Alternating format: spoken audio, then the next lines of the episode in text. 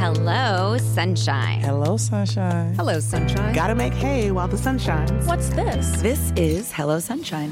What if by sharing our stories, we could change the world? Welcome to Hello Sunshine. I'm Maeve Higgins, and this is My Best Breakup, the show about the breakups that transform our lives.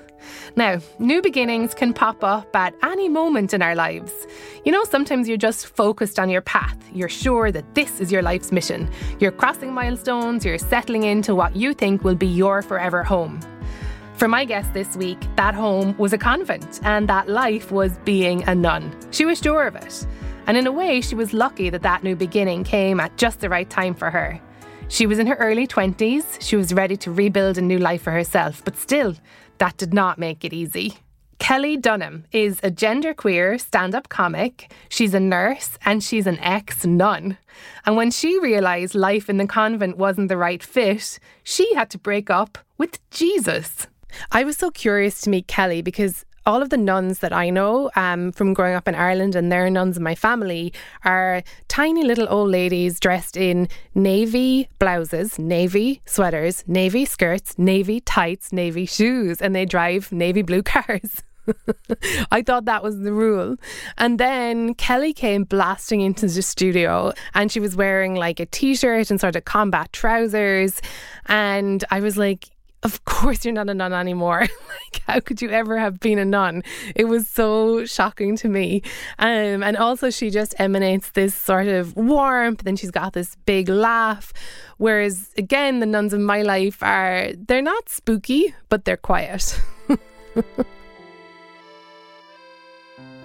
Kelli's love affair started when she was very young. She had a sort of schoolgirl crush on the big guy upstairs.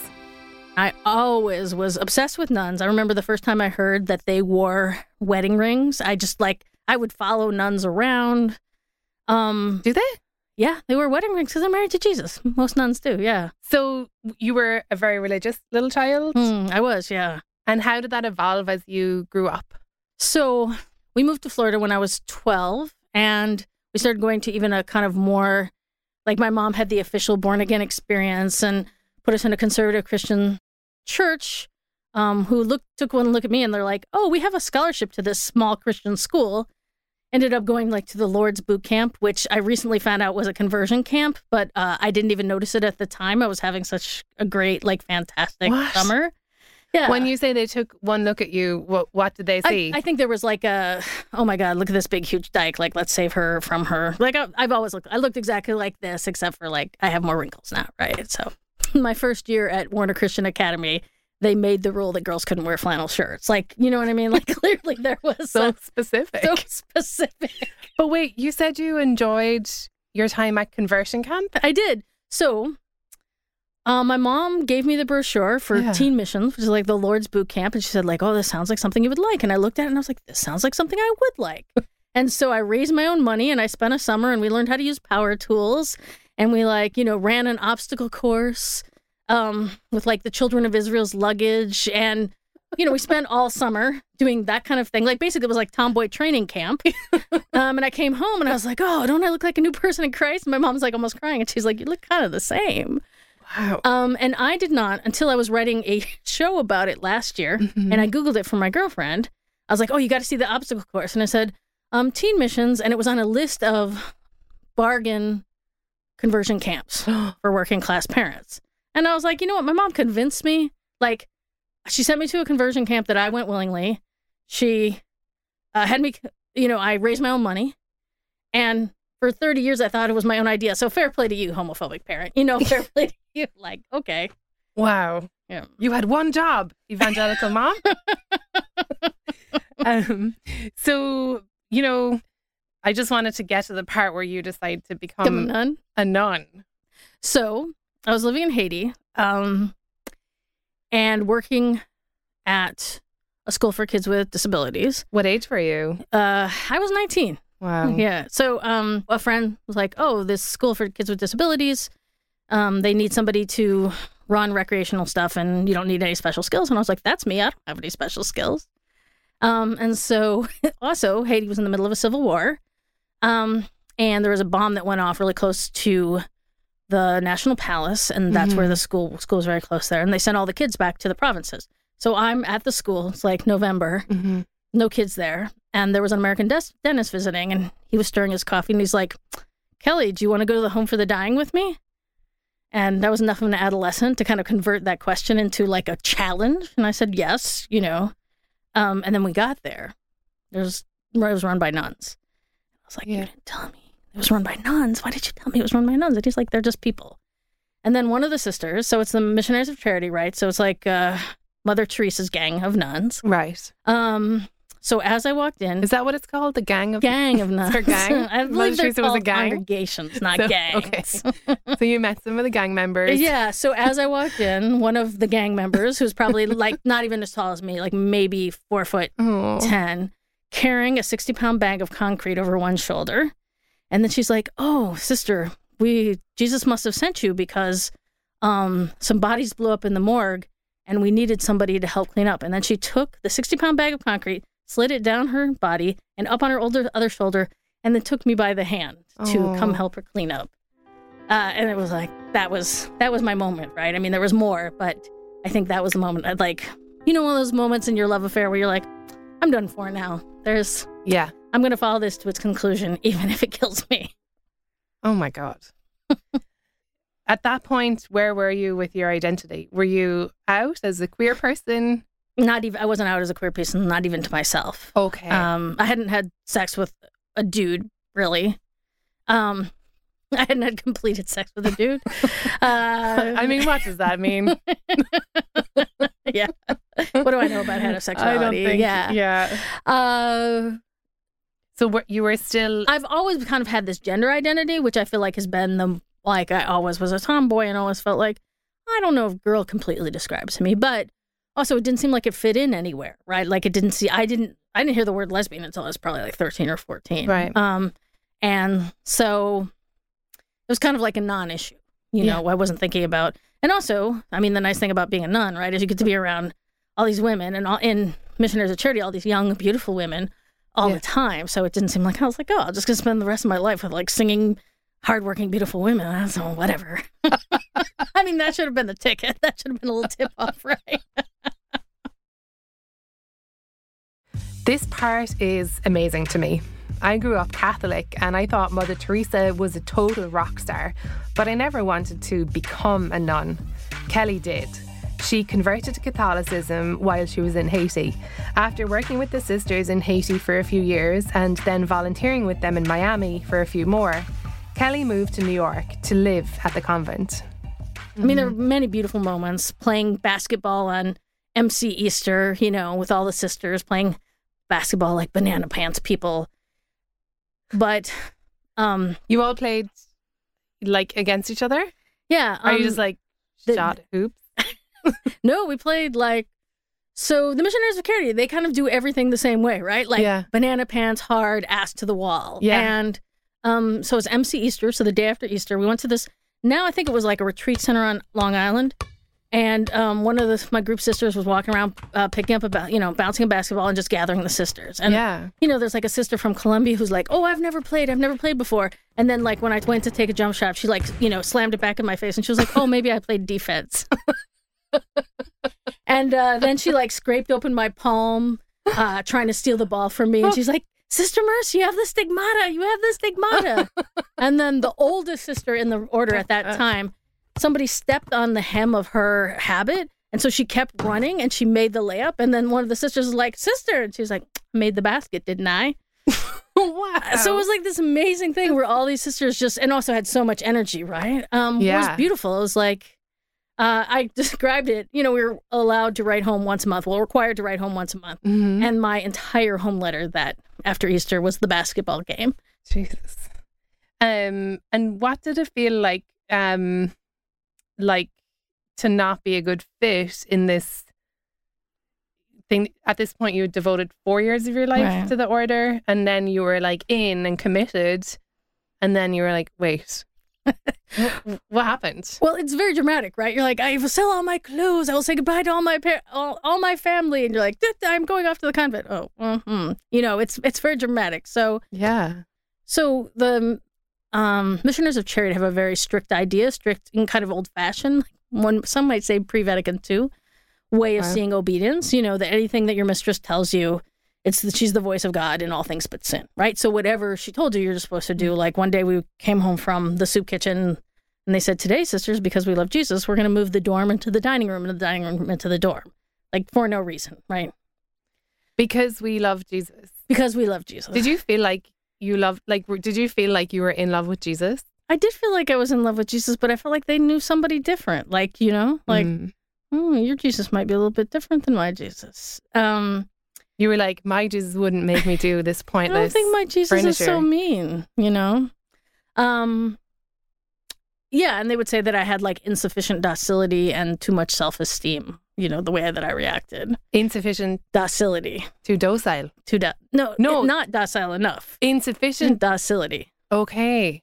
And too much self esteem was also like the corollary, which that's almost never said, Oh. you know, like nobody's ever said that like at work, you know, Kelli, you're just, you have a lot of self esteem and it makes you an effective employee and an empowered individual, and that's just not working. Like that's, Yeah. that's something you're only going to hear in the comment, I think. Insufficient docility. hmm And did you, were you like, oh, it's true, I must change? Or how did you I react tried. to that? I really tried. Like there was like you were just supposed to in anything of any of these banana pants things that they said, like, you know, move the furniture for no reason. Or one of the things was we're only going we're gonna mortify ourselves by only going to the bathroom once a day. I mean, I I was I thought she my sister Angeles was kidding, and so I said, Oh, call me Sister Mary bladder infection. And then um she was like, you know, you're you're wounding Christ with your with your words, like it, you know. Um but I often thought I did often think they were kidding. And also, I tried, but even when I said the right thing, they would say that I would walk away like my shoulders were angry, which it seems like maybe that's about something different, you know. yeah. That's like being too much for a bunch of nuns, Yeah. which go figure. So at that point, were you thinking like, I'm falling out of love with Jesus? or what, you know, were you just like, these nuns, they're bananas and like, I don't understand the rules? Um I don't feel like I mean, I felt like I peeked behind the curtain a little bit and then was like, oh, this guy, you know. This guy. I don't know. You know, uh Catholicism is so much about meditating on the suffering of Christ and how we cause the suffering of Christ. And it just seems a little codependent. Like I didn't tell you to die for me. Like nobody nobody asked you for this. You know? Like if you're gonna hold this over my head for the rest of my life and also eternity, you should have fucking asked first. Which I said to my mistress one time in like a little You did? Yeah. I might not have said fucking, but and she was like turned white, you know, very like ashen. Perhaps she was like, Sister, just share what was ever on your mind. And then I shared, and then she was like, yeah, I felt like I'd punched her in the head. You know, I felt actually Mhm. kind of bad afterwards, but it just felt like this. Yeah, like I'm I'm giving you what I got, you know, and it did Yeah. feel like, um, this kind of thing. Like, okay, here, Jesus, here's my life. Here's my life. I want to give my whole life to you. I don't want that. So things aren't going well. Kelli loves Jesus, but she's not so sure she loves being a nun. There are moments of brightness, like when Kelli and her fellow nuns are playing basketball, but Kelli is about to reach her rock bottom. It's the moment she decides she needs to break up with all of this. Kelli and her sisters at the convent are volunteering at a women's shelter in Harlem, and Kelli has her period. Now, an important detail to know here is that the nuns in her convent were not allowed to use toilet paper, let alone tampons. So we had used like basically children's diapers. You know, like we just wadded up diapers and put them in our underwear. You know, In your underwear. Yeah, and I it was like it's the summer, and I'd been bleeding for like two months solid, which should have been a little tip that there was something wrong. And we were cleaning the women's shelter, so it's where homeless women live. Yeah. And there was a tampon sitting on the dresser. And um, as I was cleaning, I took the tampon and uh, slipped it into my habit, and I was like, "Oh, I'm going to borrow that tampon." And then I was like, "Kelli, that's some borrowing. You're not going to use it and give it back. no, You're not going to." that would be like- even worse than Yeah. just stealing it.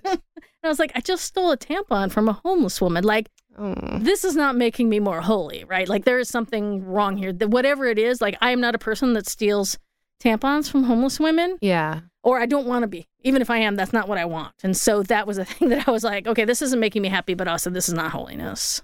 Was there a moment that you walked out or Yeah. So I said to after the homeless, the stealing the homeless woman's tampon, um, I said to my aspirant mistress, I was like, Sister Angelis, do you think this is working out? And she's like, Let me think about that. No. immediately? Right. Immediately. Uh, They didn't fight for you. no, no. And yeah, there's actually a story of somebody when I, I moved to Philadelphia right afterwards about who left and how the missionaries of charity came in a van around looking for her. And one of my friends was like, I never know there are no missionaries of charity in a van looking for you. I was like, oh, that wasn't the situation. They're like changing the locks. right, exactly. Bye, bye, bye. She said like, "Yeah, you can go." Yeah, she You said, yeah, can- you can go. And then you have to, there's a little bit of a process. Like, yeah, I had to fill out some paperwork. I mean, like one page of paperwork or something and Wow. go put on my regular clothes. And, um, which had been crumpled up in the attic for a year and a half. So that was, that looked great.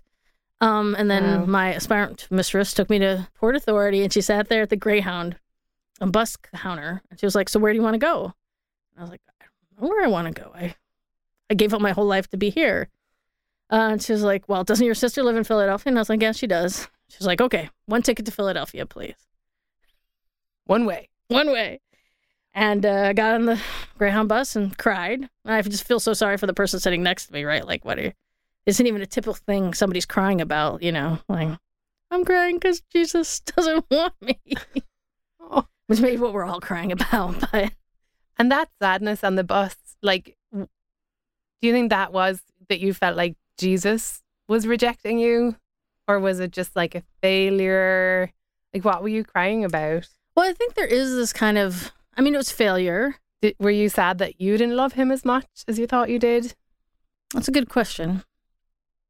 I felt like we were incompatible. You know, like the love was there, but that we were incompatible. Which I feel like that is, you know, Those are the saddest breakups. Kelli's experience as a nun helped her discover more about who she was. Once she left and went to Philly, she got a job, joined a softball team, found another religious community, and realised that she was gay. but it took a while before I really, and also because I didn't feel like I could talk about it. I felt so ashamed. Like I didn't know anybody. I, I had a notebook that had a New Yorker cartoon, and the person's in a job interview, and it says, Am I a team player? Are you kidding? I belong to a cult. And I had crossed out cult and put convent. Because that's what I, but now I realize like everything I was looking for them, I'm still looking for now. You know, so like I wanted intentional community. I mean, New York is the land of unintentional communities because everyone lives You with unrelated Forced together. um, but everything I was looking for, and I've just recently, it's a combination of being me and a stand-up comic. I've been doing people's weddings, and uh, like some you've been officiating, at the officiating, wedding? yeah. Um, and somebody asked me like, by what virtue do you have? I was like, well, you know, legally, because there's some place where you can go online and you know become an officiant. But I was like, I think I'm queer secular clergy, and uh, that's kind of what I feel like I am. You know, especially Yeah. as I've gotten older, I feel like no, I'm like, you know, everybody's aunt or uncle. I guess I'm an uncle. I don't know, somewhere in between there. Um, brunkle. It's so sad that like it would it would be such a of benefit to the church if you were a nun, I feel like. You know, like a lot of breakups I think are really good for one party. But like what a loss for them, you know? Hmm. Um but like as you said, everything that you want could you define what it was that you wanted to do? And that- Well- why you thought Mhm. Right. I I would say that the shortcut is often I was looking for a life that made sense, right? So I was Mhm. living in Haiti. I was like watching so many missionaries, right?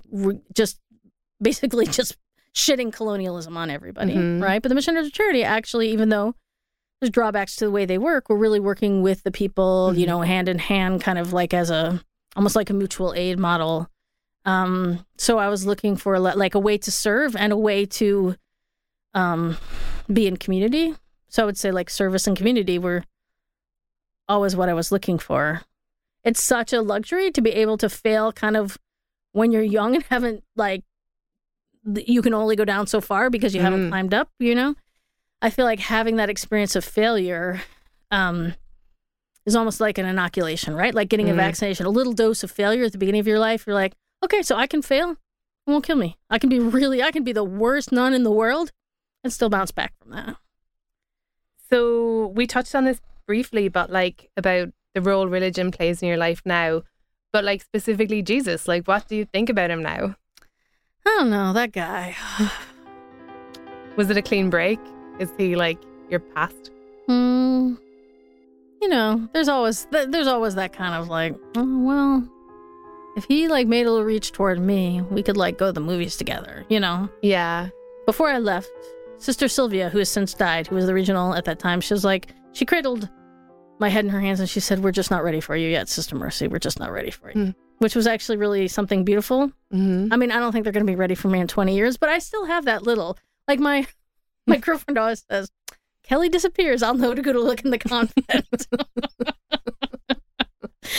um so I still have that little like, oh, maybe they'll be ready for maybe um you know, just like you do in any of your like most profound love affair, right?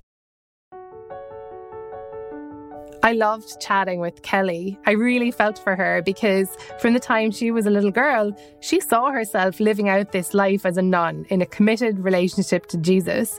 But then once she got to the convent and it all became real after she had her like wedding ceremony and like settled in and, you know, slept with him a few times, she realized that the chemistry was all wrong. She'd married the wrong guy. What a terrible sinking feeling that must have been. Oh, Yikes. It's like that time I was engaged to Michael Fassbender, and then suddenly I was like, you know what, actually, Michael, keep it. I think the moment when Kelli realised that being a nun had kind of turned her into this person she didn't recognise, somebody she didn't even want to be, that's a moment that lots of us can relate to. And what I love about her story is that leaving helped her to find herself again. Leaving the convent helped her realise that she was gay. It helped Kelli find this community that she'd been looking for. And it gave her these amazing opportunities. She became a nurse, she started to do stand up, and she is still Kelli. She's still out there helping people, and she's able to do that now as her whole self. My guest this week was Kelli Dunham. You can find her on Twitter at Kelli Dunham, that's Kelli with an I. And for more about the show, head over to our website, hello sunshine.com. We'll be back next week with another story about breaking up and moving on. Next week, we talk about breaking up with a dentist, and that conversation is so fun. I talked to Jenny Han. She's the author and creator of the book and movie To All the Boys I've Loved Before. When you meet somebody who is giving you so much time, like she would spend hours on my teeth. Oh. You know what I mean? It wasn't like wham bam, thank you, ma'am. It was like I was sitting in the in the chair for like several hours while she would clean my teeth. And oh yeah, so it was it was that attention level. And when someone says something is really wrong and you really need to fix it too, I think people listen to that. Use the hashtag MyBestBreakup and tell us about your best breakup. Who knows, maybe you'll be next on our show. And make sure to subscribe and review applepodcast.com slash breakup or wherever you listen to podcasts. Five stars, please. My Best Breakup is a production of Hello Sunshine. It's executive produced by Amy S. Choi, Charlotte Coe, Rebecca Lair, and Reese Witherspoon. Senior producer is Lindsay Cradwell, and sound design is by Jocelyn Gonzalez and Samantha Gatzek. Music composed by Jeff Tang, production support by Shelby Sandlin and Mary Phillips Sandy. When Mother Teresa came to the Bronx when I finally got my sorry and took my name, she was like, "Oh, sister, I've heard of you." And it was like this awkward moment. I was like, "Well, I've heard of you too."